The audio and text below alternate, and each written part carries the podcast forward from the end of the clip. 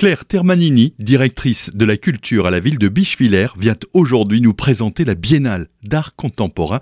Elle est à découvrir librement à Bichevillers jusqu'en mars prochain. On l'écoute. On a organisé une biennale d'art contemporain qui s'intitule Quand les sculptures dansent. Donc ça émane d'un forum de la culture que nous avions organisé sur Bichevillers où il y avait eu une proposition d'installer de l'art euh, dans la ville de façon à ce que les gens puissent le découvrir euh, librement. Et donc voilà, donc on a monté ce projet de biennale avec euh, un commissaire d'exposition qui est Germain Rusk. Donc cette biennale, vous pouvez la découvrir. Il y a quatre artistes, donc français et allemands.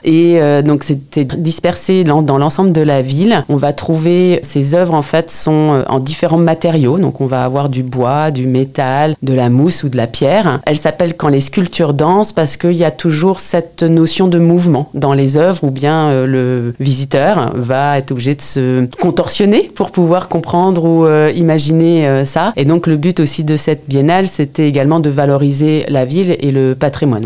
Visite libre ou guidée avec un rendez-vous cette semaine, dimanche 14 janvier. Donc on peut soit les visiter librement avec un livret hein, qui est accessible sur le site de la ville. Soit en effet, on a mis en place des visites guidées, donc qui ont lieu une fois par mois, et ça permet de faire tout le tour avec une médiatrice des œuvres. D'autres visites sont aussi programmées en février à destination cette fois-ci des familles. Pendant les vacances de février, en fait, on a décidé aussi de faire des plus petites visites, un peu plus ludiques, où en fait on va découvrir en une heure un seul artiste. Et donc il y aura quatre visites, mardi et le jeudi, de façon à entrer plus dans le travail de l'artiste, dans la découverte de ce qu'est une œuvre, de pouvoir les toucher, enfin voilà, comprendre comment tout ça, ça s'intègre également dans le paysage, puisqu'on a des sculptures qu'on a le droit, qu'on a le droit et qu'on incite à toucher. À noter que ces visites sont gratuites pour découvrir le programme et les dates. Rendez-vous sur le site internet de la commune ville-bichevillers.fr.